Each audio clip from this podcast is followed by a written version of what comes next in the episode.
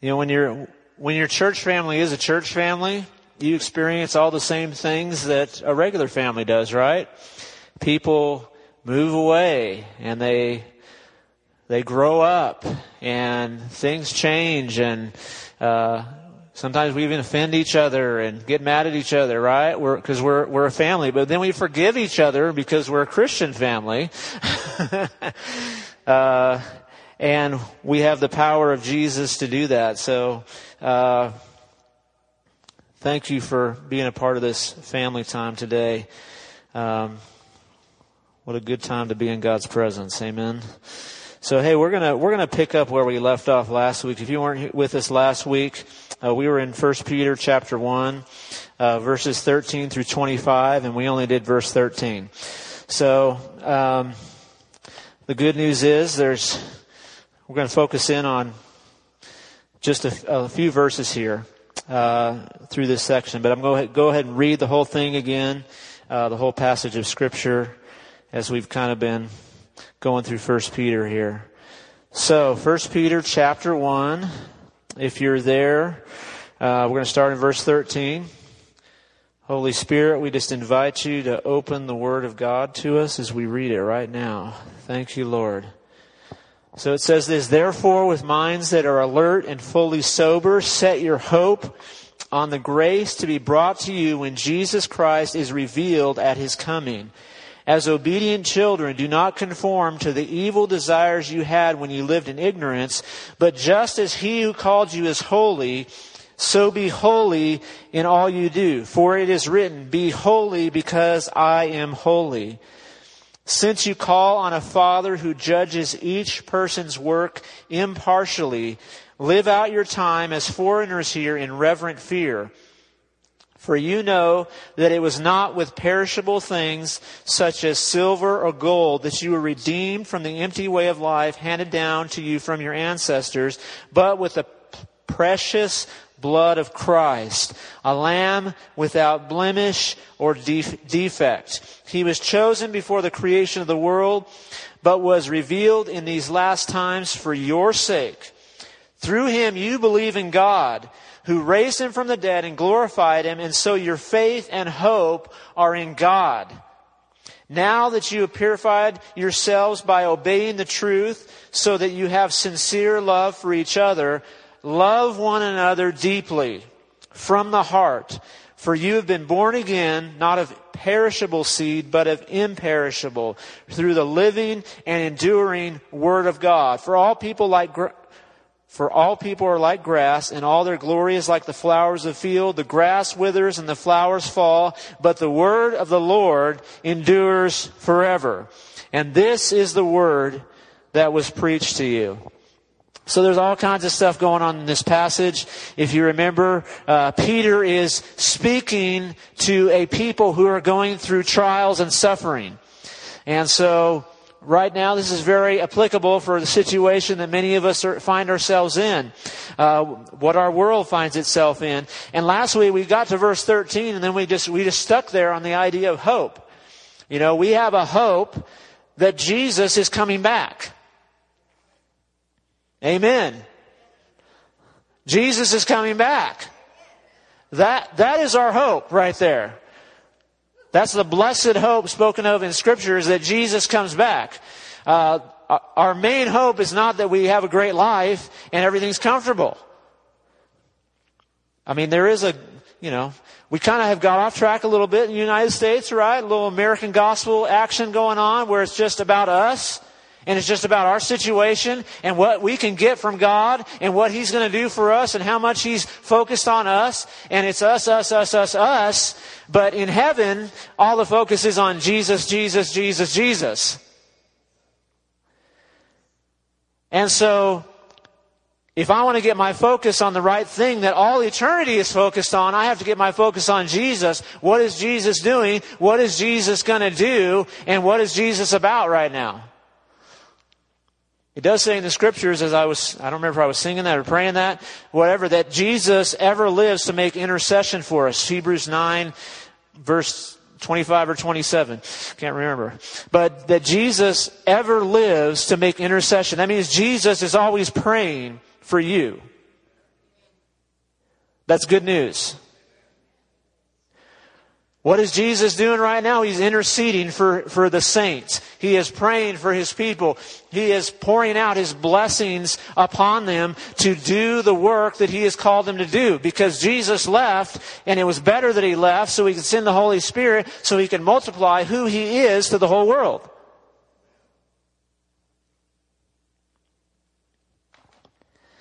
So anyway, last week I told an amazing story. You'll have to look at it of in 1914 that a man named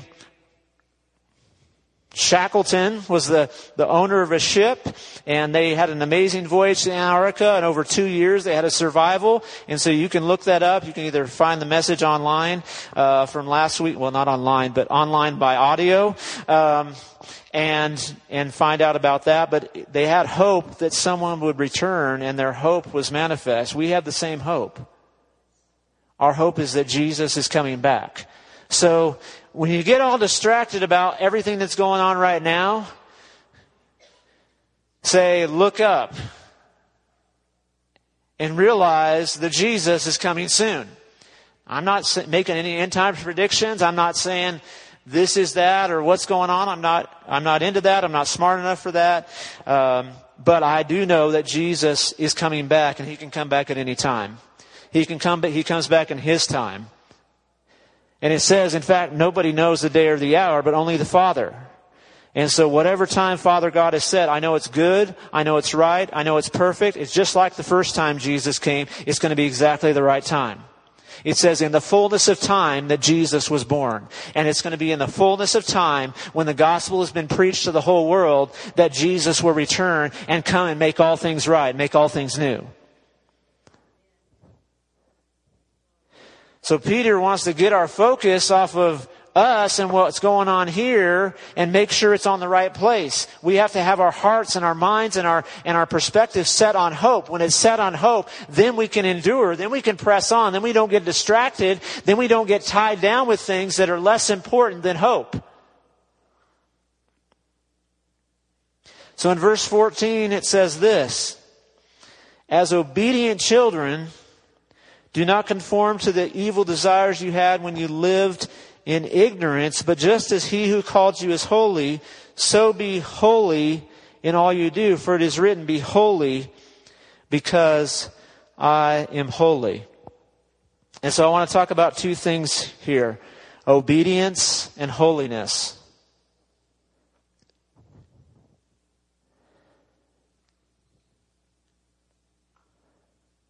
Number one, you're called, if you're a believer in Jesus, if you're a child of God, you're called to be an obedient child of God. Now here's the, here's the good news that He gives you the ability to obey.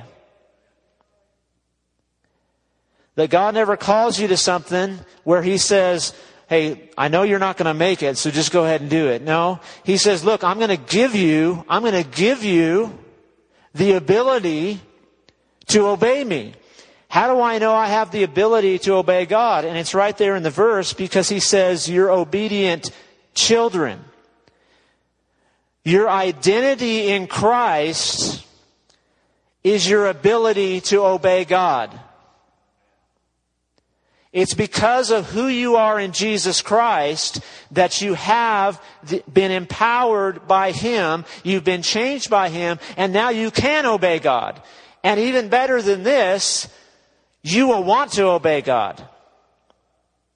Jesus said in the book of John, He said this, if you love me, you will keep my commandments. Now, I think you can say that several ways. You can make it like a thing. If you really love me, then you'll obey me. Little stinking brat. I'm not, I'm not really calling Jacob that. but some people hear God like that, right? Some people, because they, they heard that growing up, I didn't, I didn't have that issue, but I know many others had. They heard so much negativity growing up that it was like, measure up. Come on, man, do it. You can just do it. And it's based on your performance. The love you receive was based on your performance. Rather than in the kingdom of God, it's like this. When you love somebody so much, you want to please them. So if you have an obedience problem with God, your problem is not obedience, your problem is love. You need to fall in love with Jesus more and allow Him to, you know, allow His love to fill your life. Because when you have a love relationship with somebody, you want to please them. It's not, it's not work. It's not effort. It's not like a have to do. It's like a, oh no. I love my kids. Not a perfect love.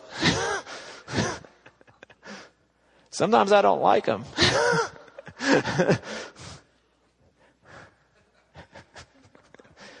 right? You don't have, it's love and like are two different things. Every parent knows this, right?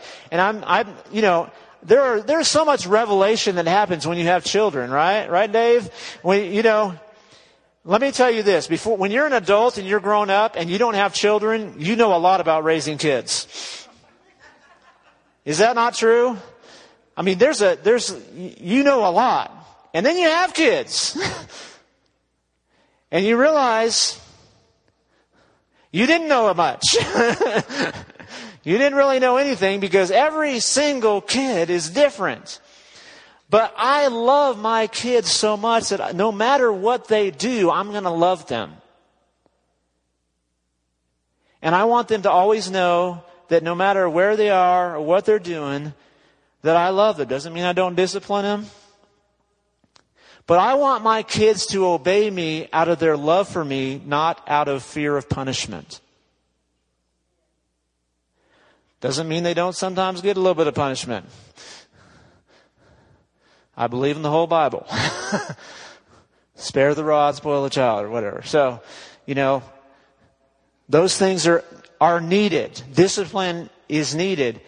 But if the only reason my children obey me is because they don't want to get in trouble, then there's a breakdown in the relationship.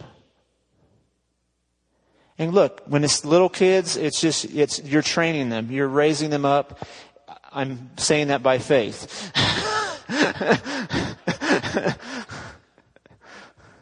Maybe I need to love my kids more because they sure aren't obeying me like I want them to.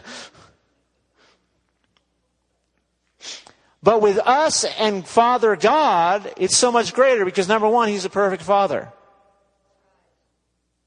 Whereas I am imperfect, and sometimes my discipline is not out of love, it might be out of frustration. His discipline is always out of love. So no matter what God is doing in your life, it's with love. If He's correcting you, it's with love. If He's pushing you through a hard time, it's love. If you're on a, you're on the mountaintop and you're celebrating and it's a great time, it's because of love. But we can't base our, how we, we can't base our awareness of God's love in our lives about how our lives are going. In other words, if it's going good, He loves me. If it's going bad, He doesn't. Or if I'm doing good, He loves me. And if I'm doing bad, then He doesn't love me because then it's based on something other than His perfect, unchanging nature. But because God's love is based in His nature and who He is, it doesn't have to change. It doesn't, it doesn't have to be affected by something or someone else. And so Peter says, look, you're obedient children. As obedient children, you can lay aside all this stuff that you did in ignorance. You didn't know what you were doing. You didn't, you weren't thinking about what you were doing, but now you have knowledge. Now you've been enlightened. Now you've been filled with the revelation of Jesus Christ with the knowledge of God. And so you can be different. You can, as an obedient child, walk and put away the evil desires and have new desires in your life. You know what? You don't have to live in a battle all the time where you keep staying in the same cycle. There is freedom in Jesus Christ. Some people teach that, man, you're just stuck as a sinner your whole time and you're just never going to make it and you're never going to be that great. That's not what the Bible teaches. The Bible says, I was a sinner, but now I'm a saint. If you're a sinner, you're not a child of God. Doesn't mean you don't sin, but that's not your nature. The old is gone, the new has come. And so I get to live from my new nature. Now, why do I still have a problem obeying God sometimes? Well, because my new nature is in my innermost self. My, my spirit has been filled with the Holy Spirit. And so that has to work its way into the way I think. Because I have habits of thinking and patterns of thinking and way and habits of doing things that need to be broken. I was talking to my kids about this and I threw this out randomly. I said, I said, hey, stop, stop doing that. You need to quit doing that. I don't remember what it was. Do I say that all the time? Stop doing that. uh, and I said, it takes 21 days to break a habit, supposedly, according to the experts. It takes 21 days to break a habit. And so I think it was my oldest son Evan said, 21 days. So you have to, you have to change this for 21 days before you don't just revert to just doing it without even thinking about it. Sometimes that's what we have to do, is you have to start with a lot of effort but as you put your effort with faith and in your relationship with God, then when you get past the, the point of habit, then you get into the, po- the point of being empowered by the Holy Spirit, and then you begin to walk free from whatever that is. But it's going to take an amount of time just because you're, the way our minds think, the way our bodies react, we're trained to be familiar with certain things. And so if you're familiar with reacting out of anger when you are faced with a situation in your life, then unless you train yourself and allow the Holy Spirit to work in you, you're going to continue to act like that. But as a child of God, you have the promise of God that says, no, you don't have to be like that forever. You can change, you can be transformed, you can have the transformation in your mind and your emotions and your will that your soul can be totally transformed to where your actions and your thoughts and your desires begin to look like the thoughts and actions and desires of Jesus. Because He's in you. It's not you, it's Him. But you get to work. You get to take, make efforts. You're not saved by works, but you get to offer yourself as a living sacrifice, holy and pleasing to Him, and that's your spiritual act of worship. So as obedient children, we set aside, we don't conform ourselves to all those desires when we lived in ignorance, but we are called to be holy as he is holy. You know, in the Old Testament, there's a whole lot about holiness. I don't know if you've if you've ever read the Old Testament. They have all kinds of stuff that's going on. You've got the temple, you've got the, you've got the holy place, you've got the holiest place, the holy of holies, you've got the, the priestly garments, and it says that's holy. You've got the altar, it says that's holy. The sacrifice, that's holy. It's a quote here from the book of Leviticus. Isn't that, that's like the book that nobody wants to read when they're going through their Bible reading, right? Let's be honest. Okay, nobody says, yes, it's Leviticus month, alright. I mean, we have to be honest, right? Let's not lie, but sometimes God can speak to you through that. There's, there's truth in there, but it's, it's just a lot of, about all the regulations and stuff, but in the middle it has all these phrases where it says, hey, look, you're gonna be, you need to be holy because I'm holy. Like, what does that mean, God? Well, there's three parts to holiness. There's the purity of holiness, the presence of holiness, and the purpose of holiness. So everything in the Old Testament, which is all a shadow or a picture of the reality to come in the New Testament, is number one, everything that was holy was anointed with oil. And cleansed with blood. I mean, when, when Aaron's getting dressed for the first time as the high priest, he was the first high priest in the Old Testament. It says they, they anointed him with oil and then they, they put blood on his garment from the sacrifice. Because what was happening right there, there was the purity and the presence. The purity from the blood and the anointing was the presence of the Holy One in his life. And then the third thing is purpose. All the things in the Old Testament, all the parts of the sacrifices, they were holy, not just because they were purified, not just because they were anointed, but because they were set apart for a specific purpose. So it's the same thing for us. If you're a believer in Jesus today, you have been purified by what? The blood of Jesus. You have been anointed by whom? The Holy Spirit. And now you are set apart. What do you, you are holy, set apart for a purpose from God, right? What is that purpose? That's the big question right there, isn't it? Everybody's like, I'm not saying nothing. what is our purpose? Spread the word, sure.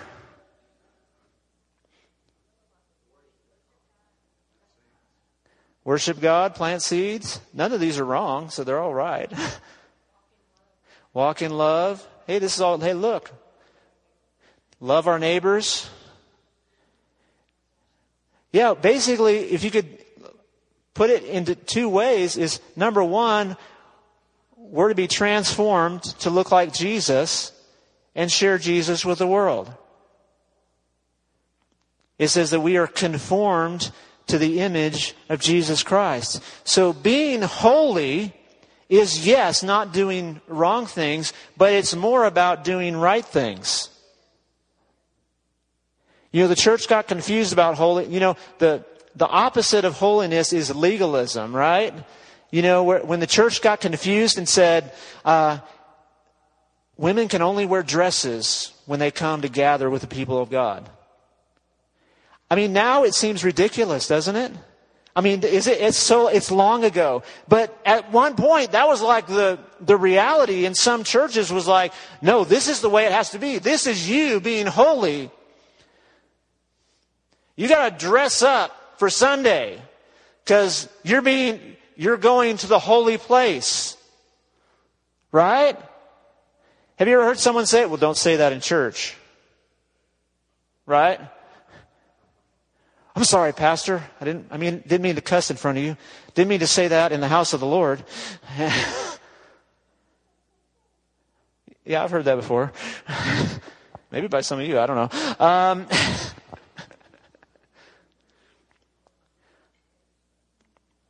but we miss the point of holiness. Sure, yeah, we, we don't want to cuss. Absolutely. I'm not for cussing, just to clear that up. but it's about being purified by the blood of Jesus, anointed with the presence of the Holy Spirit, and living out our purpose for God in the world. That's what being holy is, not what I dress like or whether I accidentally have said a bad word one time this week. It's like, look, the blood of Jesus is, is above that. He's changing you. But if we get stuck in just these little things that says this is holiness, then we put God in a box when God wanted to get out of the box in the New Testament. God was in the box in the Old Testament. He says when Jesus came, the temple was torn from the top to bottom to represent that heaven was coming to earth, that God was the one tearing the veil to say now everyone has access to God and it is not about me being in a box, it's about me getting out to the whole world to show who I am and reveal my redemptive plan and my salvation to the whole earth. So we get to be holy as he is holy, that we are purified by the blood of Jesus. Do we need to confess our sins sometimes? Absolutely. But what does it say? If we confess our sins, he's faithful and just to forgive us our sins and to purify us from all unrighteousness. In other words, as I walk with God, as I walk with him as he is in the light, the blood of Jesus, his son, purifies me from all sin. So it's my relationship with God and it's because of who Jesus is that I am purified and walking in holiness. Then I can be confident to carry out the purpose of God in my life. Because if I'm not confident, then I'm not going to step out and take a risk of faith, right? You know, we've been going out on Wednesday nights. Man, we had a great time on Wednesday nights going knocking on our neighbors' doors. And you know what? When you knock on a door of someone that you don't know,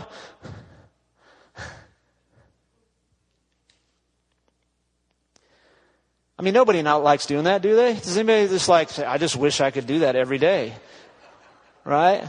You wake up and go, I'm going to go make myself uncomfortable. this is what I was made for. But if you have, if you have a doubt about who you are And if you're thinking about, oh man, I'm, I'm not really that great of a person, or I'm not, I've, I've, uh, oh man, I did, I sinned so much, I was, I was treated my wife badly, and now I'm out with my wife praying for people, and it's like, oh my gosh. If I'm focused on that, what's going to happen when the Holy Spirit tries to reveal something in my heart and says, here's what you need to pray for, for this person? I'm so focused on myself that I can't hear the voice of God. And then I'm not living out my purpose to represent Jesus to the world. But if I am confident and I'm walking, I'm going, I am a child of God and I am purified by the blood of Jesus. And what happened an hour ago, I am believing that Jesus' blood is enough to cover that. So if I had a fight, I didn't have a fight with my wife. I'm just saying, um, if I did, it doesn't matter because in that moment I am standing and I am holy before God and I stand righteous before Him. And so when I knock on somebody's door, a child of the King of Kings is at the door and I am ready and willing and able to do exactly what He wants to do. So when he starts giving Sharon a pain that she didn't have before because God is obviously using her in that gifting, obviously, that the people are like, hey, do you have a headache? Yes, I do. Can we pray for that? And God opened up so many doors on Wednesday. It was so awesome prayed with about seven or eight people out in our neighborhood, and you're like, look, I'm not an evangelist. I just want you to clear, I know that's clear, but I don't like doing it either. You get to the door and we're like, oh, let him answer for Sharon. She's getting really good at this. Oh, I can hear, I can hear Mr. Terry Luck down, down the row. Oh yeah, he's good at knocking on doors. He, do, he can do that for a living too. I like hearing his voice. Oh God, let him, let him get it. You know, we all have to say, we're all thinking the same thing. But as we step out in faith, things happen. Now I'm not saying you have to knock on doors. I think you should try it sometimes. But if we are walking through life in awareness of who we are in Christ, then we're probably more likely to hear the voice of the Holy Spirit when He speaks to us and moves us beyond our little bubble. Because really that's, a, that's the issue, right? I get so focused on my little bubble in my life and what's going on that I'm not paying attention to what God is doing around me. And when I pay attention to what God is doing around me, then I can walk in the purposes of God. And in many ways, I am being holy as He is holy. I am being set apart for the purposes of God. And that's what Peter is saying here. He's saying, look, this is our privilege. This is your privilege to walk in confidence before God and to walk in confidence in your life. Be encouraged that if you're a believer in Jesus, then the slate is clean. It's not based on on your performance. It's based on Jesus' performance. Imagine if we came to God and we realized the report card we're coming with is Jesus' report card. You get to throw all your report cards away, whether they're good or bad. Even if it was straight A's, it's not enough. Our righteousness is like filthy rags, but the righteousness of Jesus is enough. And I can walk in the purposes of God. You know, when Moses, uh, when Moses met God in Exodus chapter 3, it says he met God in the burning bush, right? And so, what did the burning bush say? Moses, take off your shoes, for the place you're standing is holy ground. Right? So, so Moses removes his shoes. And what happens in that moment, of course, is that Moses' purpose is revealed. So when we get in the presence of God, He'll reveal purpose to you. I mean, our general purpose is all the same to look like Jesus and make disciples and represent Him to the world. But what does that look like individually? Moses had a specific call on his life that God said, here's, here's the way you're going to fulfill my purpose in your life. And when you get in the presence of God and you take time to be with Him, that He will begin to reveal His purpose for your life as well. well we got to verse 14 and 15. Let's close here. If you stand.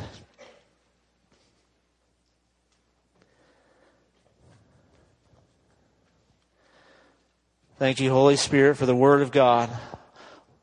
We just thank you for the testimony of Jesus that has been proclaimed today. And so we go forth with confidence. Lord, I just speak right now to every spirit that's in this room that you would be strengthened by the love of God. You'd be strengthened by the power of the Holy Spirit. That we would walk in the anointing that you have given to us, God. That we would walk in our identity as sons and daughters of the King of Kings. Lord, that we can walk in, in, in without shame or without guilt, without fear, without uncertainty, without anxiety, Lord, because Jesus, you are ruling our hearts with peace. You are the Prince of Peace that rules over our hearts. And so we thank you, Lord, that we are your representatives to represent your kingdom of love, your kingdom of peace, your kingdom of hope in this moment where people are desperate for it. They are looking in all different directions and we have the answer. It's you. And so we, we just thank you, Lord, that we can lay aside anything that would hinder us and we would cast aside the sin that would try to so easily entangle us. And we set our eyes on Jesus, the author and finisher of our, our faith, and we walk the purpose that you have given us. Lord, I pray for anybody who says, man, I have no clue what God wants me to do. Lord, I just pray that this week you'll begin to open up things in their lives. You'll begin to open up desires of wanting to do things for you. Lord, we just thank you for, for unlocking those desires, Lord, that have been shut up by confusion or fear or wrong teaching or whatever it might be, Lord. We just release purpose right now to every person in this room. In Jesus' name, we just declare openness to you, God. Help us be aware. Help us be aware of your presence, God. Help us walk in confidence that comes through the blood of Jesus. And everybody said, in Jesus' name, amen. Amen. I hope you're encouraged by this word from God and from the Word of God.